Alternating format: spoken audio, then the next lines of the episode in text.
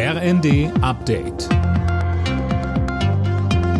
Stündlich neu. Auf den Punkt informiert. Ich bin Eileen Schallhorn. Guten Morgen. Gesetzliche Vorgaben zum Energiesparen wie in Spanien. Das fordern Greenpeace und die Deutsche Umwelthilfe auch für Deutschland. DUH-Bundesgeschäftsführer Müller-Krenner sagte dem RND, dass die Bundesregierung jetzt unbedingt nachziehen muss. Die spanische Regierung hatte Anfang der Woche ein Maßnahmenpaket mit verpflichtenden Vorgaben zum Energiesparen beschlossen. Zum Beispiel sollen Schaufenster nach Ladenschluss nicht mehr beleuchtet und das Licht in öffentlichen Gebäuden bei Nichtnutzung ausgeschaltet werden.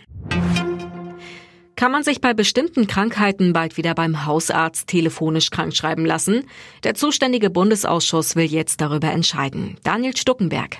Das Ganze war in der Corona-Pandemie eingeführt worden. Bei leichten Atemwegserkrankungen konnten Patienten den gelben Zettel für bis zu sieben Tage auch nach telefonischer Rücksprache bekommen.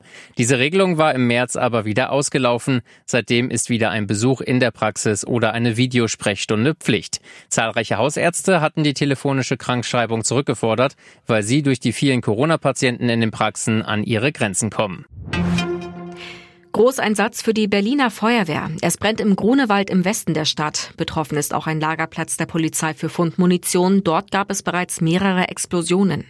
Der Bahnverkehr in der Nähe ist eingestellt. Auch mehrere Straßen und eine Autobahn wurden gesperrt. Ab jetzt können Urlauber auch wieder auf die Osterinsel im Südpazifik reisen. Wegen der Corona-Pandemie war sie über zwei Jahre für den Tourismus gesperrt. Für die Einwohner brach dadurch der wichtigste Wirtschaftszweig weg. Alle Nachrichten auf rnd.de